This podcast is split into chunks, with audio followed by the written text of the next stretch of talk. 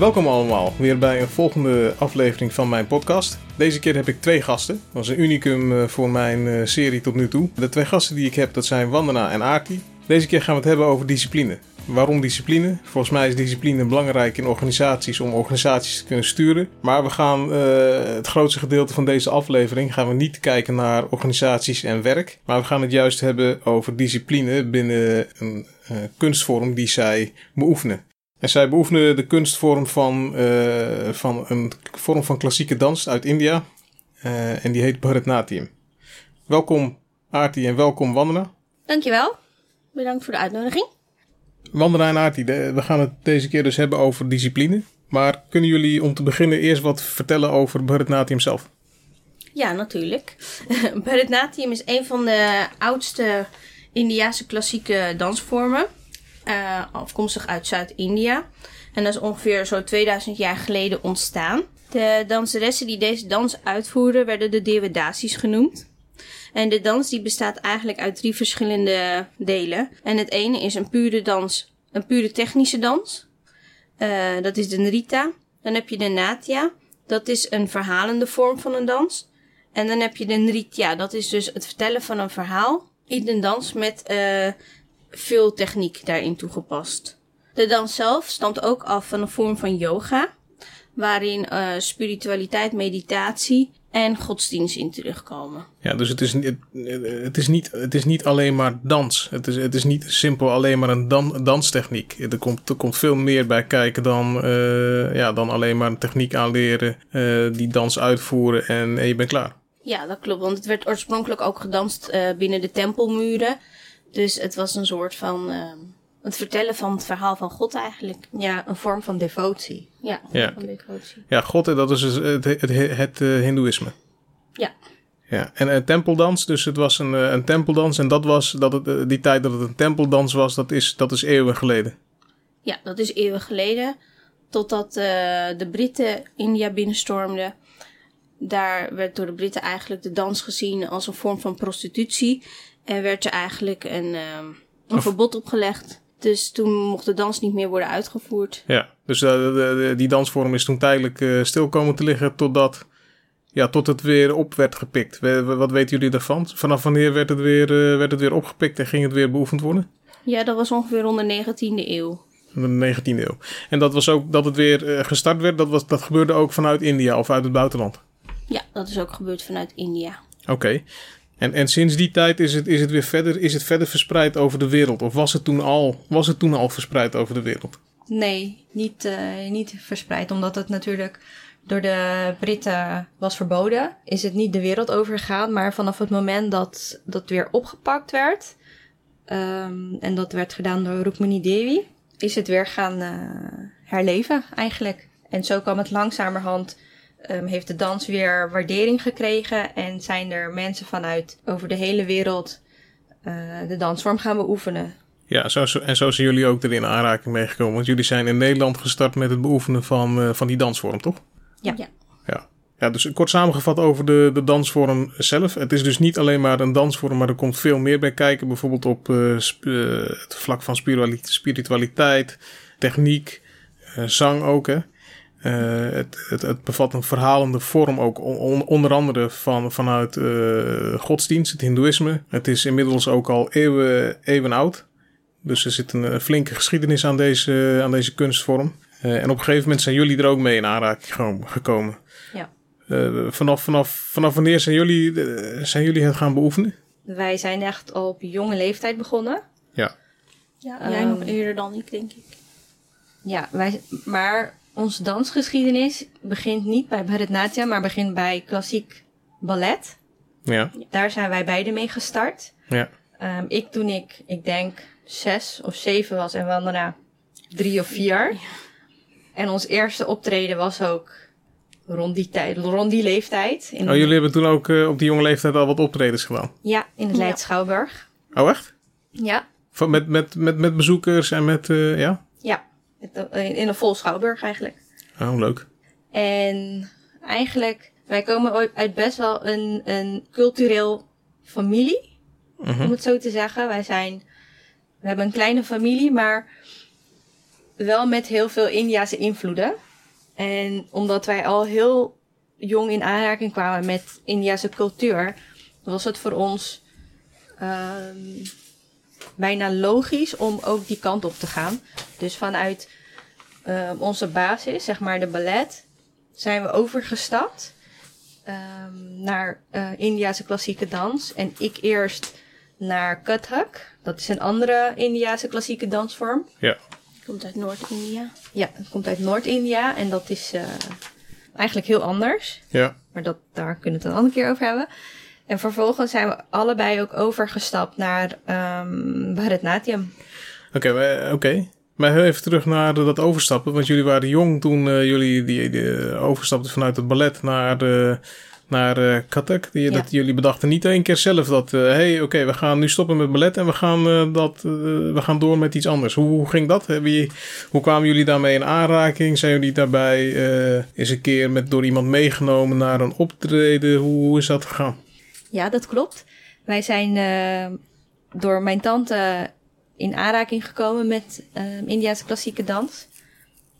in de tijd dat wij ballet deden, woonden we in Leiden. En in die tijd woonde onze tante bij ons in huis.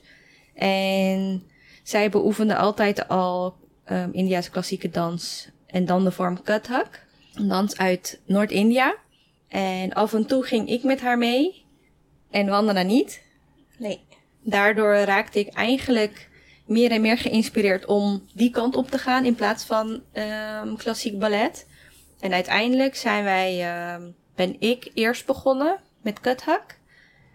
En daarna zijn wij beide overgestapt op um, Bharatnatyam. Hoe oud was jij toen? 12? Nee, ik was 12. Oh, jij was 12, ja, oké. Okay. Dan was Aartie 15. Ja, zoiets. En daarvoor deed ik um, Kathak. Okay, op een gegeven moment ben jij dus overgegaan wel van Kathak naar uh. Hoe, hoe, ging dat? Um, dat klopt. Ik was, uh, ik schat, 15 ongeveer. En ja, Bharatnatyam is heel anders dan Kathak. De technieken zijn heel anders, dus het was sowieso wel even wennen. Maar het was wel heel leuk om te doen. En Wandana is iets later begonnen. Ik was 12 dat ik begonnen was met Bharatnatyam. Maar ook op die manier zijn we in, uh, met Bharatnatyam in contact gekomen door mijn tante eigenlijk. Ja, dus uh, vanuit jullie familieachtergrond zijn jullie eigenlijk erin gerold. Oké, um, dus dat is een stukje voor jullie de aanleiding van hoe jullie uh, in, in, in deze dansvorm zijn terechtgekomen. In het vervolg van, uh, van deze aflevering gaan we uh, verder kijken naar hoe discipline een rol speelt binnen, binnen, die, binnen die dansvorm.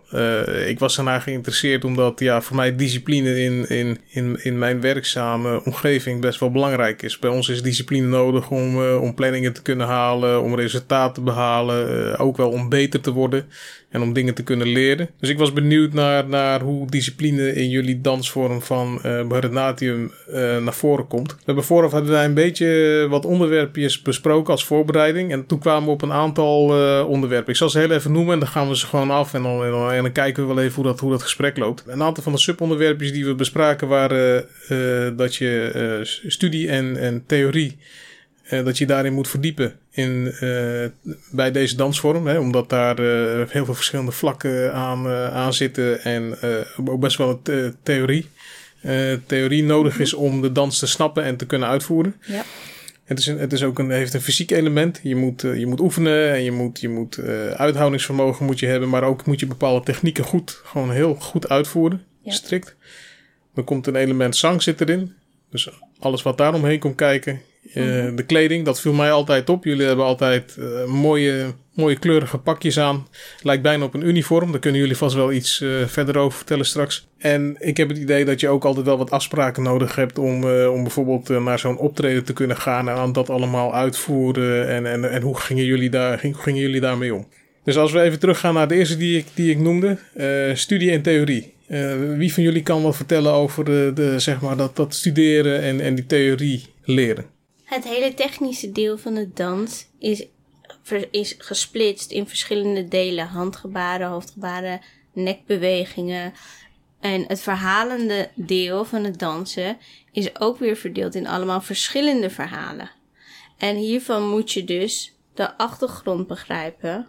Je Ja. moet de geschiedenis kennen van deze verhalen. Ja, je moet het mythische verhaal weten. Ja, Je moet je kunnen inleven. In het verhaal van elke dans. Ja, Ja, zodat, je dat, zodat je het correct en, en, en op de juiste manier vervolgens ook zelf kan uitbeelden. Ja, qua gezichtsexpressie en lichaamsbeweging. Ja. En het technische deel van de dans, eh, daar hadden we ook heel veel theorie over, omdat elke beweging die je maakt wordt, heeft een andere betekenis. Ja, ja en er is En- een manier om die beweging uit te voeren. Er zit een manier achter, er zit een bepaald ritme achter. En die hoor je eigenlijk allemaal te kennen. En vandaar dat er ook eh, zang bij kwam kijken, zodat je het ritme ook beter begrijpt. Zodat je precies weet wanneer je welke stap moet zetten. En ehm, Ja, op welke maat. ehm, hoe de dansnummers in elkaar zitten. ja. En in de loop van de jaren, nou ja, eigenlijk hebben we eerst een paar jaar gewoon gedanst eh, als hobby. ja. En toen heeft onze dansschool heeft een Heeft zich aangesloten eigenlijk. ja, Bij een eh, conservatorium in, ehm, in Engeland, in Londen. Oké. ISTD. Ja, en die hebben dus alle techniek, eh, of alle theorie bedoel ik. Die hebben alle theorie, hebben zij onderverdeeld in verschillende Ja, grades noemen ze dat. Dus ze hebben van Bharatnatyam hebben ze een opleiding gemaakt. Ja, met een, met een bijbehorend curriculum. Ja, met een bijbehorend curriculum. Verdeeld over zeven jaar. Ja, En per jaar doe je een onderdeel. Je krijgt een syllabus met bepaalde onderdelen uit de dans. Mhm. En daar doe je dan een jaar over. Aan het eind van het jaar doe je eigenlijk examen erin. En dan doe je examen in je theorie, examen in je dans en examen in je zang. Hey, dus oké, dus eh, ehm, heel, even, heel even kort samenvattend. Op een gegeven moment gingen jullie dus over naar een curriculum eh, door, of, eh, orga- georganiseerd vanuit het ISTD, zo heet het toch? Ja, zo. ISTD. Ja. Ja, maar de, eh, vanaf toen werd het heel eh, gestructureerd en zat er een curriculum en, en noem het maar op. En daarvoor had je ook een soort van opleidingsvorm met programma en, en, en, en, eh, en, een, en een tijdslijn. Want je zei nadat eh, het startte met ISTD, toen wisten we, oké, over dat, dat is verspreid over zes tot zeven jaar. En na zeven jaar zijn we op een bepaald niveau. Was het daarvoor ook zo georganiseerd of was dat na het moment aansluiten bij ISTD? Nee, daarvoor was het ook zo. Alleen niet zo strikt. Ja, het, werd, het was dan georganiseerd vanuit jullie, puur jullie school. Ja, want Ja. je wist, ehm, wij waren een van de weinige dansscholen waarbij echt diep werd ingegaan op theorie. Dus we wisten sowieso al dat ehm, we een onderdeel theorie hadden, we hadden een onderdeel zang en we hadden een onderdeel ehm, dans. Ja. En we begonnen altijd de les met een korte yoga-oefening. En daarna gingen we over op, op een eh, gedeelte theorie, een gedeelte zang. Dus die structuur die zat er al in. En bij, met de komst van, of eigenlijk de overgang naar ISTD, ehm, werd dat nog gestructureerder. Ja, het ging echt in de vorm van een opleiding toen. Ja, dat, Was ook echt, dat was ook echt een opleiding. Want aan het eind van de rit had je eigenlijk gewoon een HBO-opleiding, eh, een HBO-diploma. Ja. Is het een, eh, is het een opleiding die, die wereldwijd aangeschreven, die bekend is wereldwijd en aangeschreven is? Ja, in Ja. de danswereld is dat een eh, erkende opleiding. En op het moment, eh, ja, zeg maar. Ja, en de structuur die is er eigenlijk ook al vanuit India. Alleen daar heb je geen officiële diploma aan het einde van, van alle dansen. Maar daar doe je een arangetram. En dat is eh, eigenlijk betekent dat dat je je hele opleiding hebt afgerond. En dan doe je in je eentje een heel, heel optreden waarin je alle dansen ehm, uitvoert. Ja, En dat betekent je eerste solo optreden. Ja, je eerste solo optreden. En als je alle dansen dan hebt uitgevoerd, dan ben jij officieel ben jij een Bharatnatyam danseres. En dat is aan het einde van die zeven jaar. Dat is niet per se verdeeld over zeven jaar. Dat is meer, ehm, je begint ergens met dansen. Ja. Daar leer je de basis. En in de loop van de jaren bouw je dat allemaal op. En daar leer je een aantal eh, Dansnummers. dansen. Ja, dansnummers. Dat standaard eigenlijk al in een repertoire staat. Mhm. En als je al die nummers he- hebt geleerd, dan kun je een arangetrum doen. En wij hebben eigenlijk hetzelfde gedaan. Wij hebben al die dans, we hebben een basis gehad en we hebben al die dansnummers geleerd. Alleen iets meer gestructureerd en op het einde een diploma erbij. Ja, ja dus oké. Dus, dus in, die, in, de, in de wereld van Bharatanatyam is er een, is er een eh, algemene, eh, zeg, Een afspra- dansrepertoire. ja, dansrepertoire die, die, die elke danseres of danser die moet die kennen.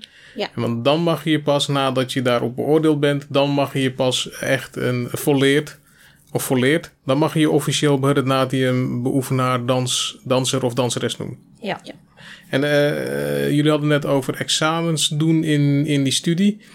Eh, bij zo'n examen word je normaal gesproken je wordt beoordeeld. En als je, als je op school of tijdens je studie een examen doet, dan, eh, dan, schrijf, je, dan schrijf je op, eh, op papier dan, eh, antwoorden en eh, je berekent dingen en die worden beoordeeld door een, eh, door een leraar of docent. Ja. Gebeurde dat bij zo'n examen ook? Ja, zeker. Er kwam speciaal voor elk examen kwam er iemand uit, eh, vanuit ASTD kwam naar Nederland. Ja.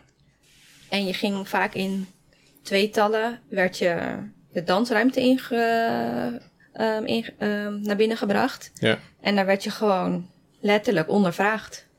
Oké, dus er zat een, een deel in dat je ondervraagd, dat je ondervraagd wordt. Je- Er zit een Ja. in- interviewdeel aan ook. Ja, er werd Oh. gewoon gevraagd van eh doe handgebaren die en die. Ja. Ja, er werd dus getoetst op kennis van theorie en op het uitvoeren van de dans Ja. en ook op het uitvoeren van zang. Daar eh, ja, zat een examinatrice voor Ja. om ons daarop te beoordelen. Ja. En die zat dan heel eh, ja, expressieloos Mhm. zat Ja. aan een tafel zodat je ook niks kon aflezen aan een gezicht of je het goed deed of slecht deed. Of, Ja, dus eh, dat Die deden ze ook gewoon- expres, denk ik ook. ja, Ja. die waren heel streng en die zaten gewoon rustig notities te maken. En die hebben al zoveel jaren ervaring. Die, die hoeven niet continu naar je te kijken om te zien wat je goed doet en wat je fout doet. Nee. Lijkt me soms best wel misschien wel eng. Want was het, was het er maar één? Was het maar één examinator of zaten er meerdere? Nee, er zat er maar één. het zat was altijd maar één. één. Ja. Oké. Ja, Ja. Soms zat onze danslerares er ook bij om te filmen. heel soms. Heel soms. Oké, maar zo'n examenmoment, je, dit, dit ging vooral over, je werd ondervraagd en je moest dingen laten zien, handgebaren en zo. Maar was dat dan tegelijkertijd in dat deel ook meteen eh, een dans, eh, danstest? Of was dat dan daarna weer of daarvoor? Of Nee, dat was daarna. Dat was echt de drie onderdelen apart. Oh ja. Dus dat was echt theoretische kennis Ja, die eh, bevraagd werd. En dat, je had zoveel theoretische kennis. Je moest alles kennen, maar ze ging... Ze, ja, eigenlijk vroegen ze altijd maar een klein deel ervan. ja. Dus, als we moesten vaak eh, vier pagina's theorie leren bijvoorbeeld, waarvan we misschien maar één pagina aan eh, vragen kregen. Ja, dus eigenlijk moet je gewoon alle, alle basistheorie die ook weer hoort bij deze dansvorm, die moest je kennen. Want alles kon ondervraagd worden tijdens je examen. Ja. Of Ja. gevraagd worden tijdens je examen. Maar ja, goed, binnen zo'n stukje, binnen zo'n tijdspad van het examen kunnen ze niet alles vragen. Dus dat, daar kiezen ze gewoon wat uit. Ja. Ja. Wat ook voorkwam. ehm, kijk, bij een gewone studie of bij een vak leer je wat in dat semester op het, ehm, op het lesprogramma staat. Ja. Bij ons was het zo. Je hebt het eerste en tweede jaar examen gedaan. Je gaat voor het derde jaar. Maar je moet nog wel je theorie weten van je eerste en tweede derde jaar. Ja, dus, dus je moet alles ja. weten. Dus, want ze kunnen ook nog gaan vragen. Ze kunnen ook nog theorie gaan vragen uit jaar 1 en jaar 2. ja, dus alle kennis die je voorheen had opgedaan, die moest je ook Die je paraat gewoon hebben. paraat want, hebben. want die kon weer, eh, die kon Ja. weer uit de kast getrokken worden tijdens zo'n examen. Ja, Ja, dus je spannend, bent eigenlijk wel continu voor zo'n examen bezig met studeren, al je theorie herhalen, ehm, al je dansen herhalen. Gewoon zodat alles eigenlijk, ja, je eigen gemaakt is, zeg maar. Hoeveel. eh, ja, ik ben er wel een beetje. Ik ben een beetje nerd wat dat betreft. eh, qua, ik, ik denk, ik denk regelmatig in, eh, in getalletjes en dingetjes. Als ik nou, als je nou, als ik nou vraag van, oké, hoeveel, hoeveel dansen moesten jullie nou dan, dan, dan kennen in aantal? Hoeveel verschillende dansen ongeveer? Hoeft niet, hoeft niet Ehm, exact, Tussen maar de 5 en de 7. Tussen de vijf en de zeven dansen die je volledig moest kennen. Ja. En, maar ken je dan alle dansen of, of Nee, nee, je hebt eh, eh, een aantal, zeg maar, dat curriculum. ja? Maar je hebt ook nog variaties op dansen. Ja, Dus eh, het is. ehm, het hangt van je, van je lerares af welke zij kiest. Om in, ehm, in dat examen mee te nemen. Oké, en hoeveel verschillende liederen zijn er dan die je moet kennen? Of, of is het niet in de vorm van een lied? Of hoe, hoe zit dat in elkaar? Bij zang, ehm, ja, dat is dan ook Zuid-Indiase zang eigenlijk. Dus we moesten sowieso de Zuid-Indiase toonladder kennen. En daarbij is er een, een hele methode om op maat te blijven klappen. Dat is een tijdens systeem. Het lied eigenlijk. Het lied wat gedanst werd, moesten we leren zingen. Maar we moesten hem ook helemaal uitpluizen in, ehm, In afz- afzonderlijke onderdelen waren was In maten. in maten. maten, ja. ja. Is dat, is dat een bepaald telsysteem? Ja, dat is een, een, een telsysteem, maar dat is wel een heel ingewikkeld systeem. Ja. Ja. Eh, een heel groot systeem ook, waarvan we eigenlijk niet eens alles kennen. Want dat, Wij kennen misschien, ik denk misschien niet, niet eens de helft. Oké, maar om examen te doen moet je, moest je een bepaalde basis daarvan kennen. Ja, ja. Oh ja.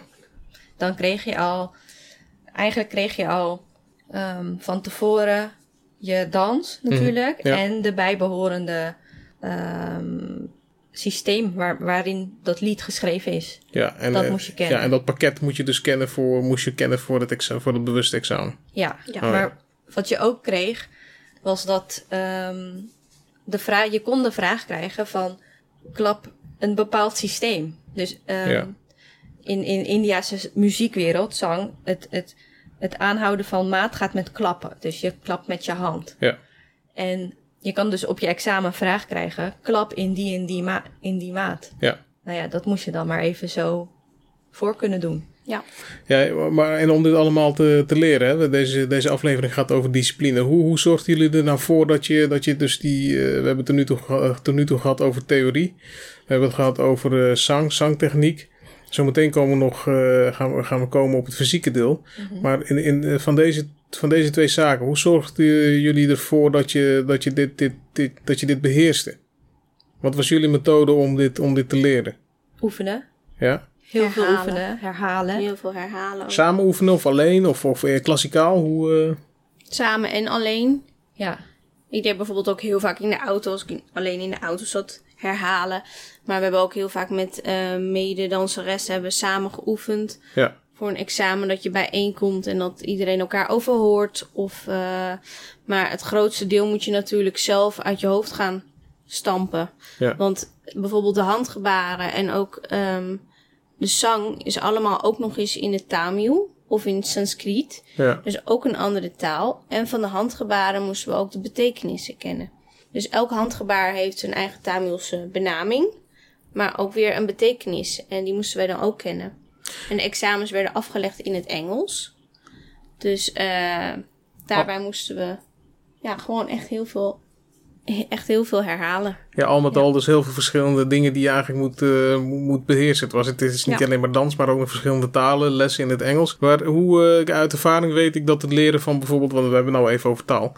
Uit ervaring weet ik dat het leren van een nieuwe taal best lastig kan zijn. En eh, verschillende mensen doen dat op een, eh, op een eigen manier leren. Ik eh, bijvoorbeeld, eh, ik werk graag vi- visueel. Bij mij werkt het als ik met plaatjes werk om nieuwe dingen te leren. Eh, anderen zijn weer heel erg eh, audiogericht. Dus als ze iets horen, dan, dan, dan leren ze het makkelijkst. Hoe, eh, hebben jullie, hadden jullie allebei eenzelfde manier van, van, van, die taal, van die taal en die zang leren? Ja, zang denk ik door wel door veel door te luisteren. En dan vervolgens zelf te doen. Maar die taal, allebei dezelfde manier Tamil geleerd of, of een eigen manier van, van oefenen en leren? Nou, je leert eigenlijk gewoon alleen de woorden die te maken hebben met die handgebaren. Dus je leert niet Tamil volledig. Spreken? Nee. Nee, je leert niet echt spreken of zo. Dus we waren meer gericht op het, eh, Je, op het begrijpen eigenlijk ja, van op de het woorden. begrijpen. En dat doe je Door natuurlijk... ja, je doet dat automatisch doordat je die handbeelden uitbeeldt. En doordat je begrijpt wat je uitbeeldt. Ja. En het, ehm, het gebeurt ook een beetje op een ritmische manier. Ja. Het uitbeelden van die handgebaren, als je dat aan het leren bent, of als je dat ook geleerd, aangeleerd krijgt door de docent, gebeurt het een beetje op een ritmi- ritmische manier, waardoor het wat vloeiender loopt. Ja, dus, dus je, gebruikte. eh, het was niet puur alleen maar dat je op basis van theorie dat leerde. Nee, je was door, door tegelijkertijd te doen, uit te beelden, eh, leerden jullie die begrippen kennen. Ja. Oké. En, dat- en dat. Hadden jullie daar moeite mee of ging dat, ging dat best wel, dat ging vanzelf? Nee, dat ging eigenlijk wel vanzelf. Ja. Ja. We hebben wel een tijdje hebben we Tamilse les gehad. Ja. Gewoon echt de taal, net als Hindi. Oké. Ehm, Dat was weer door een andere leraar of? ja, Ja, ja. dat was wel leuk. Alleen het was wel, eh, het was van korte duur. Ja, oké. Hey, en, eh, het fysieke deel. Het is natuurlijk een, een dansvorm, hè. Ehm, ik kan me voorstellen dat je, daar, eh, dat je daar dingen tegenkomt als dat je een bepaalde hoeveelheid uithoudingsvermogen moet hebben. Zeker als, als dansen, dansen wat langer duren. Eh, ik ben een aantal keer toeschouwer geweest bij wat optredens van jullie en bij, bij oefeningen en zo. En het lijkt mij ook wel een hele technische dans. Dus technisch in de vorm van. eh, het viel mij op dat bepaalde bewegingen best wel soms hoekig zijn, eh, heel strak. Dat je, dat je soms ook heel stil moet staan, zelfs voor eh, lange periodes. En soms ook in best wel moeilijke houdingen. Kunnen jullie wat vertellen over zeg maar, dus dat stukje van uithoudingsvermogen, de techniek, de, die verschillende poses en zo? Ehm, ja, ook hier Bharatanatyam is ehm, inderdaad een vrij, ja, een combinatie van technisch en verhalend. Maar ook, je hebt ook binnen Bharatanatyam verschillende stromingen. Ja. De ene stijl is wat vloeiender, maar de stijl die Wandana en ik hebben beoefend, de Kalakshetra stijl, Ja. ehm, Strakker. die is heel strak, ja. Die is heel technisch. Ja. En dat vergt dus ehm, discipline in de vorm van. ehm, Constant in de gaten houden dat je die, dat, dat je, je, dat je die houding verslapt. goed hebt. Ja, dat je niet verslapt. En dat betekent dus ook dat je conditie op peil moet zijn, maar ook je spierkracht. De basishouding van Bharatanatyam is met je voeten, met je hielen tegen elkaar, je voeten naar de buitenkant en je zit. Dus je, vanaf je heup tot je voet, je, die vorm is een diamantvorm. Ja. En ehm, een van de oefeningen die wij kregen bijvoorbeeld, was gewoon twee of drie minuten in die houding stilstaan. Ja. En ik kan je vertellen, dat was soms wel best wel heftig. ja, dus het is een stukje discipline waarbij je die, die houding die, moet, die moest goed blijven. Ja, Maar je moest tegelijkertijd moest je het ook kunnen volhouden. ja. Dus, en als je ehm, bijvoorbeeld, stel dat je het niet volhield en je, Mhm. je kwam naar boven, je stond op. Soms moest je gewoon weer, kreeg je een soort van straf, ja, moest je weer opnieuw. ja. Ja. Ja, dan mocht je weer de volle, voor de volle tijd mocht je het weer gaan doen. Ja, Oké, ja, dat is inderdaad wel een stukje strafwerk dan. ja. Oké. Jij zei net dat, eh, dat deze vorm die jullie eh, uitoefenen, dat dat een, eh, een bepaalde stroming is. Is dat, ook, is dat ook, kan je zeggen dat dat, ik weet niet hoor, misschien bestonden die parallel naast elkaar toen, eh, toen het ontstond. Maar wa- was dit dan de originele vorm of was juist die meer vrijere vorm de originele vorm? Wat weten jullie daarvan? Nou, de vorm die wij volgen, dat is ook de vorm die in de 19e eeuw door eh Rukmini Devi is opgepakt. Ja, Wij volgen eigenlijk indirect haar methode. ja, Maar of, de, of deze vorm voor daarvoor ook zo was, dat weet ik niet. Ik denk dat het wat. Nee, wat, wat ik heb gezien uit beelden. Want er zijn nog. Er zijn wel wat beelden van heel vroeger. ehm, is dat het wat losser was. oké. Oké, Ja. maar goed, net zoals met, met elke, eigenlijk is dat wel met elke kunstvorm dat sinds dat iets ontstaat, dat ontwikkelt gewoon over de jaren. Dus, dus zo ook Ja. hiermee. Ja, ja, Ja, ja, ja. dat is ook Ja. hiermee. Nu zul je ook inderdaad meer verandering zien in het Bharatanatyam-wereld. En, Wat ja, dat is, dat, wel, dat is wel interessant dat, dat jij dat eh, zegt. Want nou, als je nou kijkt naar sinds dat jullie ermee gestart zijn. En als je nu zou kijken naar hoe het nu vanaf nu, of nu beoefend wordt. eh, is- merken jullie daar verschil in? Nou, wij merkten al een groot verschil dat wij aan het eh, nog in de opleiding zaten. Want als wij dan een optreden hadden, Ja, dan ehm, moesten we dezelfde dansen in elkaar zetten vaak. Of wel samen met onze danslerares. Maar die gebruikte dan wat modernere muziek. ja, Dus dan werd het een soort van fusion tussen eh Bharatanatyam en Westers. Westers.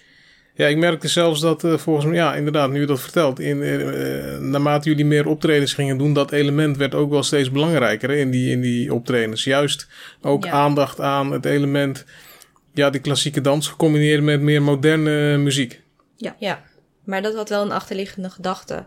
Ja, Ehm, dat, en dat heeft te maken met de, met de danswereld. oké.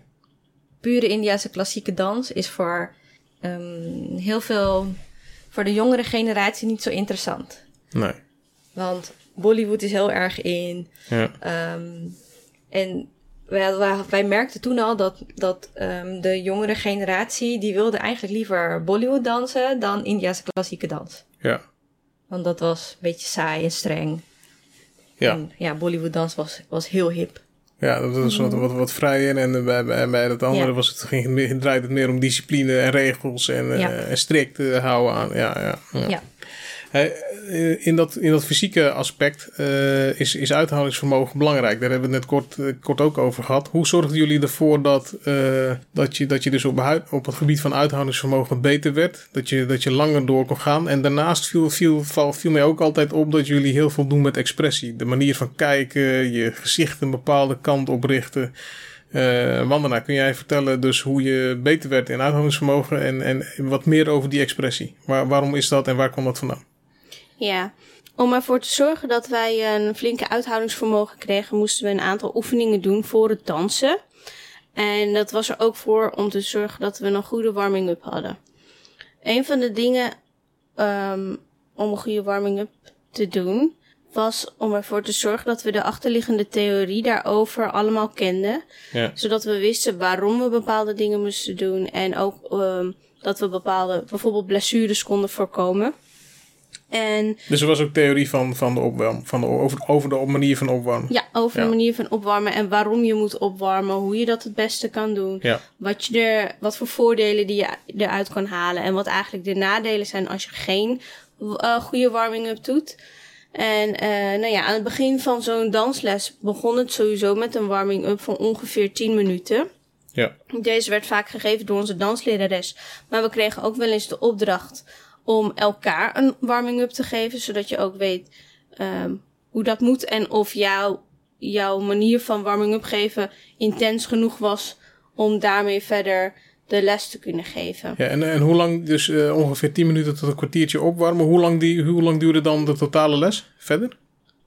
Eh, met dansen ongeveer. De, de totale les met theorie en zang duurde twee uur. En hoe lang van die tijd waren jullie echt fysiek bezig? Een uur. In totaal een uur. Ja. Ja, dat is wel wat je bij, ook bij heel veel sport eh terugziet. Hè? Een eh, sp- sportwedstrijd zit ook vaak wel over het grootste gedeelte rondom, eh, rondom een uur. Ja. ja. Ja, en je merkt ook inderdaad als je een hele goede warming-up hebt gedaan, dat je dan veel makkelijker danst, bewegingen veel makkelijker kon maken. En ehm, omdat je, het- ja, het zijn hele intense bewegingen die je tijdens de dans maakt. Ja. En de warming-up bestond eigenlijk voornamelijk uit eh stretchen van het lichaam. Dus dan deden we de zonnegroet. Ja. Dat is een beetje yoga. En waarbij je ook je spieren wat uitrekt. En ook het warm maken van, de lich- van het lichaam. Door bijvoorbeeld eh kikkersprongetjes te doen. En eh, rennen van de ene kant naar de andere kant. Ja. Of rennen op je plaats. En ja, hoog, hoge jumps maken ook. Dus dat bestond uit verschillende technieken eigenlijk. Om je conditie even... Of om je lichaam warm te krijgen. En je hartslag omhoog Ja. te pompen. En op die manier deden we voor de les iets aan uithoudingsvermogen. Tijdens de les zelf was het heel vaak ehm, doorgaan, volhouden en doorzetten. En na de les sowieso een cooling down. Ja, dat wilde ik eigenlijk net vragen. Bij een sport doe je vaak ook nog cooling down eh, na een wedstrijd of na een training. Dat deden jullie dus ook. Ja, dat deden Ja. wij ook. Dat was inderdaad wel nodig, want anders hadden we de hele week flinke spierpijn. Zo intens was het al. Ja. En eh, wat wij zelf ook nog deden, en dat hebben we al van jongs af aan meegekregen. ehm, wij gingen zelf ook altijd in ieder geval twee keer in de week naar de sportschool. En dat is iets wat we gewoon van huis uit hebben meegekregen van onze ouders. Dat eh, ongeveer rond, rond, onze, rond, rond onze veertiende jaar dat we ingeschreven stonden bij de sportschool. Ja. En eh, daar naartoe gingen. Gewoon ook om je eigen gezondheid. Op peil te houden, je Ja, conditie op peil te houden. ja. En, en een beetje allround eh, met, met, eh, met conditie en je fysiek bezig te zijn. Ja. Oké. Mijn vraag bestond uit, eh, uit, uit twee delen. Dus uit, nu hebben we een stukje uithouding eh, en techniek eh, gehad. Maar in jullie dans zie ik ook heel veel expressie. Expressie in het gezicht, expressie in je handgebaren. Vertel daar eens wat van. Ehm, ja, expressie is een, een groot onderdeel van de dans. Ehm, als je danst en je beeldt een verhaal uit, dan is dat ook af te lezen in je gezicht. Ex- expressie, expressie is natuurlijk een, een een gevoel. Je laat door middel van expressie een bepaald gevoel zien. Een bepaalde emotie laten Een bepaalde emotie. En weet je, dat kan zijn ehm, droevigheid, maar dat kan ook blijheid zijn of boosheid. En al deze elementen komen ook terug in de dansnummers. En, En de verhalen vaak. en de verhalen. Ja, Want mythologische verhalen zijn vaak heel beladen. ja, Ehm, daar zit heel veel emotie in. En ehm, in Bharatnatyam krijg je deze emoties, als in expressie, krijg je ook als theorie. Dus daar moet je ook mee oefenen. En dat kan zijn, een voorbeeldje, je hebt oogoefeningen, hoe je je ogen moet gebruiken. ja. Ehm, je hebt ehm, nekbewegingen. Je hebt hoofdbewegingen. En in die bewegingen ehm, zit dus ook een deel hoe jij je expressie gebruikt. Zijn, zijn, er ook, eh, zijn er ook handgebaren, voetgebaren, misschien lichaamsbewegingen die gecombineerd, gecombineerd zijn met bepaalde gezichtsuitdrukkingen? Dus die, dat, dat er bepaalde combinaties zijn die je moet kennen en die je moet weten? Of is het, ligt het meer aan, meer aan het verhaal? Of zijn er ook vaste combinaties die je moet kennen? Ehm, nou, er zijn altijd wel ehm, handgebaren en lichaamsgebaren die jouw emotie of je expressie versterken. Ja, Ja, dus dan maak, heb je een combinatie eigenlijk van handgebaren en oogbewegingen en Ja. nekbewegingen, waardoor je een heel verhaal krijgt. ja. Ja, en die, en die combinaties die, die, die, die, die leer je door ze veel te oefenen, veel te doen eh, en, daar, en daar dus discipline in te krijgen. Ja. Oké. Oké, aan het begin noemde ik dat we het ook over kleding en afspraken ge- gingen hebben. Uh, afspraken bij, bij jullie op de, op de opleiding of op de school, uh, hoe, hoe zat het in elkaar? Waren die er en hoe? Ja, er waren zeker wel afspraken. Er waren afspraken omtrent ja, kleding bijvoorbeeld. Ja, we moesten altijd een uh, oefendanssari aan. Was iedereen verantwoordelijk voor uh, zijn eigen sari of, of, of, was er een soort van team, uh, een, een team uniform? Dus dat, dat iemand het teamuniform aan jullie beschikbaar stelde? Nou, nee. Je kon eigenlijk je... De lerares die had een voorraadje danssaris uit India. Ja. En die kon je eigenlijk gewoon bij haar kopen. Maar je was wel verplicht om die sari aan te doen. Ja, ja dus je, je moest, ja, ja het, het, werd wel, uh, het kon worden voorzien, maar je was zelf ja. verantwoordelijk voor. Uh, hij moest netjes zijn, hij moest gestreken zijn, je moest Ja. allemaal van dat soort dingen. Ja, Ja, Oh ja, oké. je moest er wel inderdaad netjes uitzien. verzorgd uitzien. Je haar in een staart. Haar in een In een vlecht, vlecht. of in een staart. Een altijd een, ja, Zo'n Ja. stickertje op je voorhoofd. Ja, dus dat waren een aantal afspraken die jullie met elkaar gemaakt hadden. Ja. En die, en dat, dus sari, maar uniform hoorde ik jullie ook eerder zeggen. Eh, wordt dat ook zo gezien? Dat je, dat je in die groep eh, ehm, ja, een gel- een gelijk beeld moet hebben? Dus echt een, dus inderdaad een uniformachtig iets? Ja, kan je, zo kan je het eigenlijk wel stellen. Ja. Ja. Het is, eh, het is niet zo dat de een mooier is dan de ander. Nee. Ehm, iedereen heeft een sari aan. Natuurlijk zijn er wel verschillende kleuren. Ja. Iedereen draagt gewoon de kleur die zij mooi vindt. Oké, dus, eh, maar het was wel verplicht. Om eh, zo'n soort uniform aan te hebben. Ja, Oké, kleuren. Zat er ook discipline in, in de kleuren? Dus bij een bepaald soort eh, dans- en programmadeel een bepaald kleur of, of dat niet per se? nee. nee, maar nee. Alleen het danspakje wat je dan, of de danssari die je dan wel aan hebt voor een optreden is anders dan tijdens de lessen. Ja, Oké. De danssari tijdens de les is gewoon van katoen. En dan zorg je zelf voor een topje voor de onderkant en een broek voor de onderkant. Ja. En die werd ook op een bepaalde manier gewikkeld eigenlijk. Oké, dus je eigenlijk om het zo te zeggen, had je, je had een oefentenu en je had, een, eh, je had een, echt een wedstrijd tenue voor een optreden en, en noem het maar op. Ja, ja. Oké. En ook voor je, je optreden, je, dan, je, ja, je danssari voor je optreden, dan mocht je eigenlijk gewoon je kleuren zelf kiezen. Oké. Oké, goed. Eh, En eh, uniform, om heel even kort daarop terug te komen. In, in het leger hebben ze ook uniforms. En dan kun je zien aan een uniform bijvoorbeeld eh, wat het niveau van iemand is. Bijvoorbeeld wat zijn rang is. Ja. Heb je in, eh, in het kun je aan, de, aan de, het uniform van iemand zien. Of de manier waarop ze eh, Nee. make-up hebben. Of, of andere Nee, kentekens. Kun je niet. zien hoe, Nee. wat, nou, wat het niveau van iemand is? Nee. Iedereen is in principe gewoon gelijk. Ja. Qua niet qua niveau. Iedereen zit. Elke klas heeft natuurlijk een ander niveau. Ja. Maar als jij bij ons in de klas komt kijken en je gaat kijken naar een klas eerder, dan heb, hebben zij ook gewoon een sari aan. Maar je ziet niet dat zij bijvoorbeeld een niveau lager dansen. Nee, maar eh, was er wel discipline in de, de zeg maar, de, de- waren er verschillende klassen? Zat iedereen gemixt of van verschillende niveaus door elkaar de, le- de lessen te volgen? Hoe eh, zat daar een bepaalde discipline in? Er waren verschillende klassen. Ja, Ehm, eigenlijk vanaf. Ehm, Net zoals op school eigenlijk. Ei- gewoon. ja, net zoals op school. Je begint gewoon bij de basis.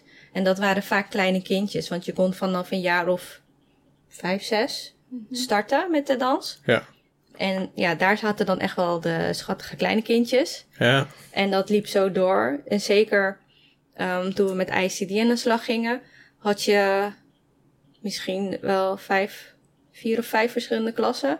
ja. Afhankelijk van in welk niveau ze zaten. En Ja. wij In zaten welke dan. grade? Ja, in welke grade. En wij zaten dan in het allerlaatste, omdat wij al flink wat jaren dansten. Dus wij waren de meest gevorderde. En wij waren ook de eerste groep die daarmee begonnen waren. De eerste groep in Nederland? Ja. Met, Ja. met, die, met, dat, met dat curriculum?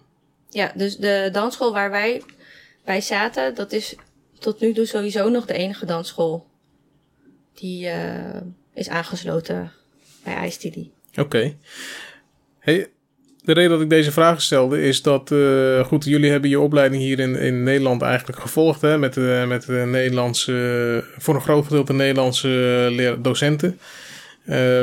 Ehm, maar in India bestaan, bestaan ook opleidingen. En die opleidingen zijn volgens mij best strikt. Je hebt daar, eh, je hebt daar scholen, en, eh, eigenlijk ook zelfs een, volgens mij een samenlevingsvorm waarin, men, eh, waarin ze naartoe, waar ze naartoe Ja. gaan, die danseressen in opleiding gaan, ook wonen daar. Ja. En in de tussentijd volgens mij niet, niet, naar, niet naar huis gaan en alleen maar in weekenden of, of na bepaalde periodes. Ja, Is, is dat zo? ja, ja. ik ben Ehm, daar inderdaad geweest. Ja, wandelreis Dat is- geweest bij, bij Kalakshitra, de stroming waar wij in hebben gedanst. Ja. Ja. en dat is gewoon echt een, een dorpje eigenlijk.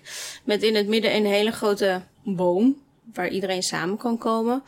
Ehm, al deze dansstudenten die wonen daar. Die beginnen 's ochtends vroeg al.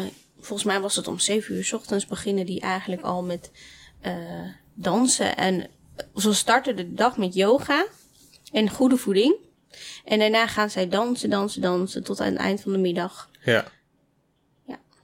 Dat eigenlijk, is hun hele leven. Het gaat alleen maar om dansen, goed eten en de theorie achter alles. Dat is net eigenlijk net een profclub eh, in het prof eh, in het betaald voetbal. Die, die, Ja. daar draait het leven ook om, om, om die sport. Ja. Maar wat is nou voor die scholen, als je daarbij aansluit, maar wat is nou het doel van, van zo'n school? In, eh, bijvoorbeeld in India, dat, is, dat vraagt best veel tijd van je, in je leven, eh, eh, veel discipline, want je, je, bent, je bent alleen maar daar bezig, een groot gedeelte van, eh, van, je, van je opleiding. Wat, wat is het doel? Welk doel proberen die dansers of danseressen te halen? Een zo simpel mogelijk leven. Op spiritueel Op niveau. spiritueel niveau. Want je danst op best wel hoog niveau met, met het spirituele. Mhm. Dat staat ehm, heel dicht op elkaar. Mhm. Bharatnatyam en spirituele dansen. Dus het is niet zo dat zij. eh, kijk, ik noemde net een, een, een, een Nederlands betaalde, een, een betaalde prof Ja. in het betaald voetbal. Die hebben als doel vaak om eh, ook wel natuurlijk beter te worden. Mhm. eh, bij een bekendere club te gaan spelen. Maar ook meer geld te gaan verdienen. Ja. Is, is dat een element wat bij, bij die vorm, die kunstvorm, sport slash kunstvorm ook speelt? Nee, ik denk het niet. niet. zozeer, nee. Nee. Er zijn wel een aantal bij het nateam danseressen die vanuit eh, India en ook vanuit Engeland, die heel erg gevorderd zijn, naar Nederland komen om optredens te geven of ehm, cursussen, korte lesjes eh, te geven. Maar de, de verdiensten die zij daaraan maken, ik kan het niet precies opnoemen, exact opnoemen, maar ik denk dat het net gaat om iets van levensonderhoud. Ja. Maar niet eh, dat ze daar heel flink veel geld mee verdienen. Het is, het is sowieso lastig om, ehm, zowel hier als in India, om, om daarvan te leven. Mhm. Heel veel van die danseressen die hebben er ook nog gewoon een, een baan naast. Gewoon een normale baan. Ja, dus, dus, ehm, dus het is meer een, ook een manier om eh, ja, toch wel bezig te zijn met iets wat je, wat je leuk vindt, maar waar je jezelf ook mee in balans houdt op de een of andere manier, op spiritueel gebied, fysiek gebied. eh, ja, een soort van persoonlijke verrijking ook. Oké. En ehm, ja, er is, er is inderdaad de groep danseressen die het, die het wel gemaakt heeft. die wel heel bekend zijn en die daar wel hun brood mee verdienen. Maar ik denk 90% niet hoor. Nee. Nee. Nee, en, en, nee, en dus eh dat, dat geld verdienen kunnen ze dan doen door eh, wat grotere optredens te geven en, en, en daar dus inkomsten uit te halen. Ja. Nu komen we eigenlijk in een onderwerpje wat ik ook met jullie wilde bespreken. Dat gaat over het optreden. Eh, jullie hebben zelf ook optredens gedaan en, en eh, hè, voor het publiek op een podium. Eh, goed, ik heb zelf nooit. Ja, ik heb wel eens, ik heb wel eens een speech ge- gehouden. Ik heb wel eens, weet je wel, allemaal voor, voor, voor, voor mensen heb ik, heb ik gesproken, maar nooit een optreden gegeven of zoiets. Dus ik kan me voorstellen dat, ja, dat je daar best, dat je daar misschien wel zenuwachtig van kan worden. Ja, het, vergt in ieder geval voorbereiding en, en in je voorbereiding ook discipline. Ehm, ja, hebben jullie allebei opgetreden? Ja, Ja, sowieso. En jullie vonden het allebei geweldig om te doen. geweldig niet. Nee, ik niet. Ik was, ehm, van ons twee ben ik degene die het, die het niet leuk vindt. Of minder leuk. Ik vond het wel leuk, Ja. maar ik werd er zo zenuwachtig van. Ja, ik heb er eigenlijk wel altijd van genoten. Maar ook ik werd eigenlijk zenuwachtig ervan. Alleen achteraf geeft het toch een goed gevoel als je eenmaal hebt opgetreden. Als je eenmaal het podium op bent geweest en eh, de dans hebt gedaan. En ja, wat je eigenlijk al zegt, het vergt heel veel voorbereiding. Mhm. Zo'n hele dansoptreden, daar beginnen we dan al maanden van tevoren mee. Mhm. En vaak hadden we een dans met meerdere personen. Dus je deed geen solo dans, maar vaak in groepsvorm. Eh, wat nog meer discipline vergt. Want je moet echt veel met elkaar samenwerken. Van elkaar aanhoren. met elkaar oefenen. Ja. En dat was eh, best wel pittig. Maar als je dan eenmaal hebt opgetreden en op het podium hebt gestaan en alles is goed gegaan, dan geeft dat achteraf geeft dat wel een, een opluchting eigenlijk. ja, want je hebt een doel, je hebt eigenlijk weer een doel eh, behaald. Ja. En voor het optreden, wat ik inderdaad zeg, er gaat extra tijd in zitten dan bijvoorbeeld de normale lessen. Vaak gingen we langer door. Of dat we buiten de lessen om met elkaar gingen afspreken om te oefenen. Of via Skype hebben we ook wel eens ehm Ja. En, geoefend. Eh, Interessant. Maar waarom, en waarom besloten jullie dan om langer door te gaan of om extra bij iemand te gaan eh, oefenen? Want volgens mij spraken jullie ook wel eens af met een eh, collega-danseres om, eh, om bij iemand verder te gaan oefenen. Wat, wa- waarom deden jullie dat? Waarom nog meer oefenen? Omdat je heel vaak een dans samen deed met een andere persoon of met meerdere personen. En wil je dat het vloeiend verloopt, moet je heel erg op elkaar ingestemd zijn. Ja. En als je niet met elkaar oefent, dan verloopt die, dan is er geen samenwerking. Nee, en wij dansten één keer in de week altijd. De les waren één keer in de week. En daar red je het gewoon niet mee.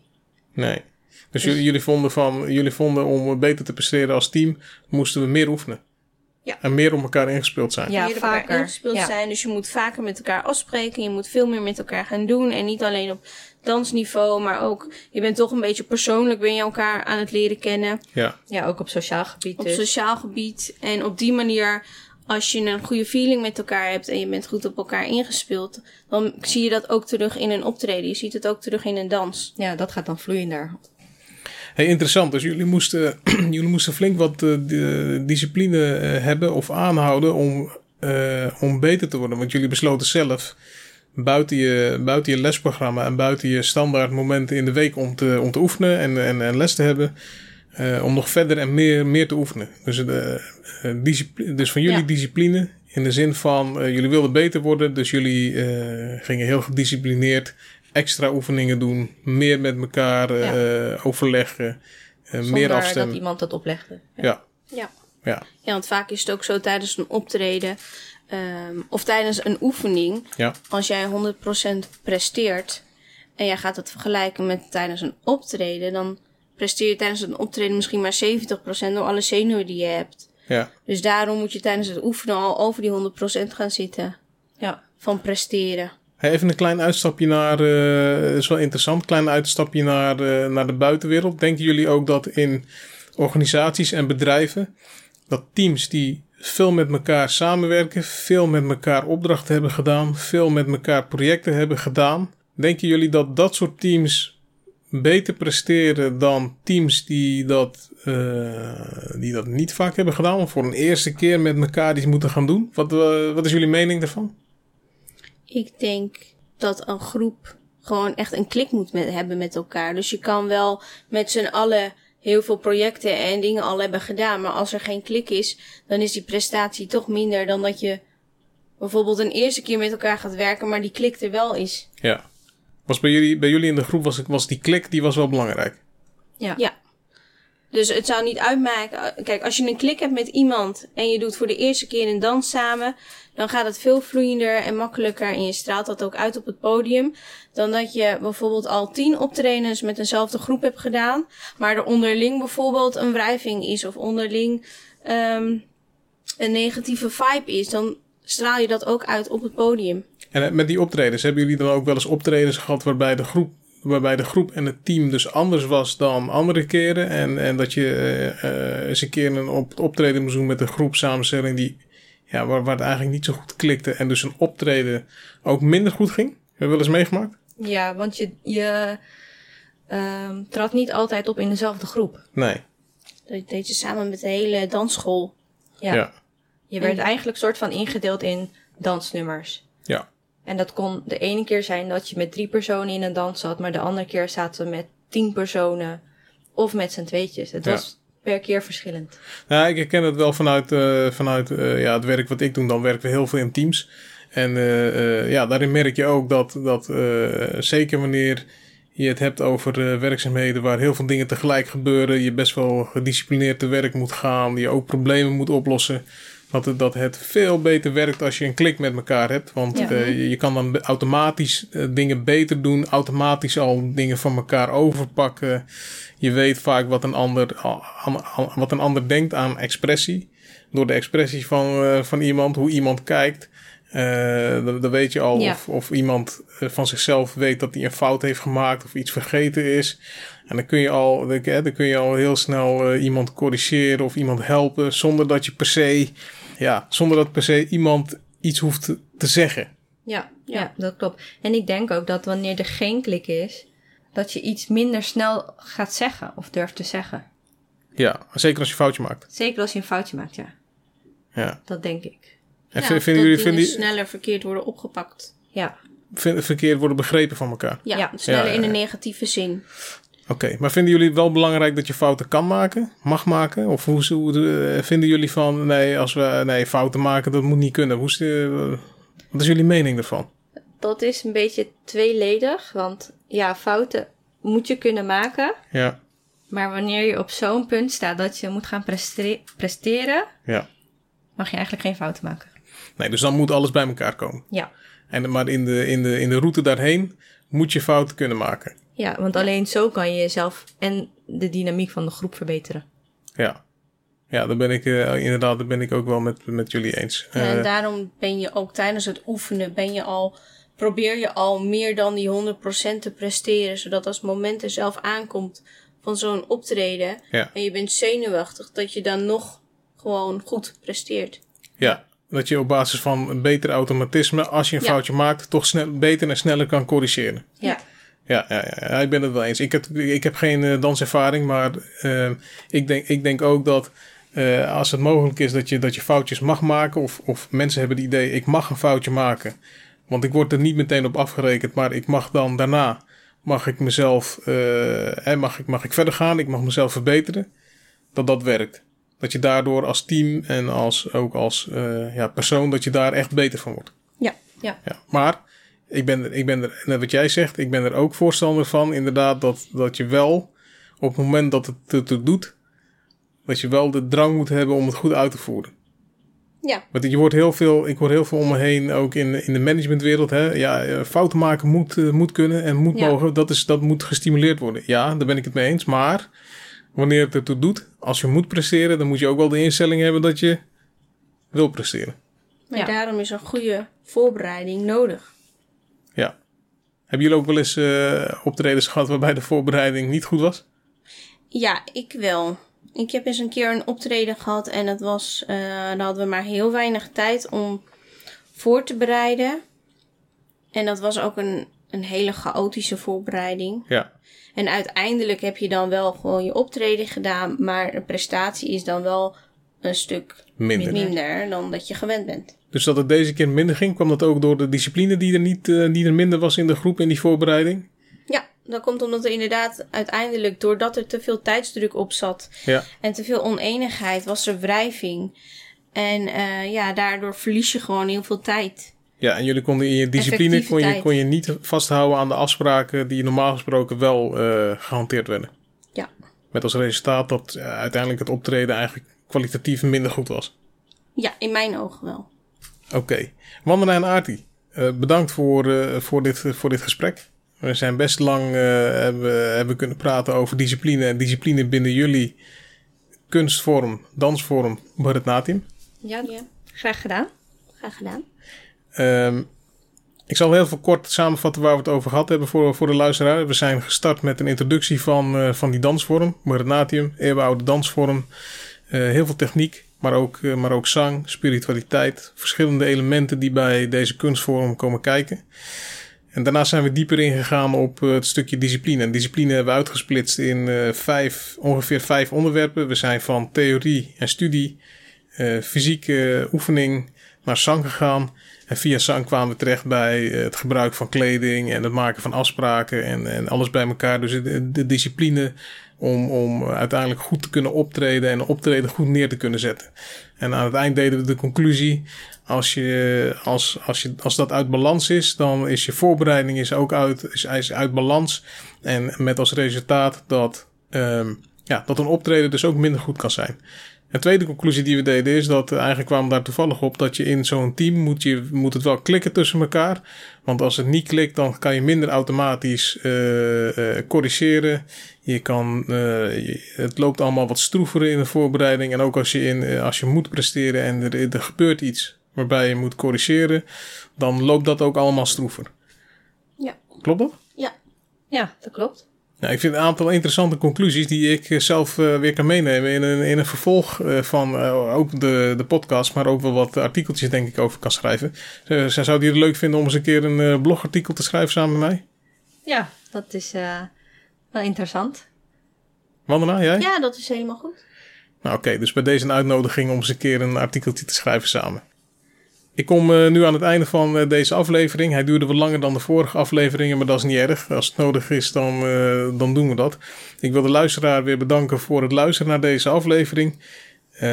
Bekijk ook eens mijn artikelen die ik schrijf op mijn blog, jant.biz. Als laatste, vergeet niet om een review achter te laten in een van de apps waar je deze aflevering in beluisterd hebt. Voor nu, tot de volgende keer.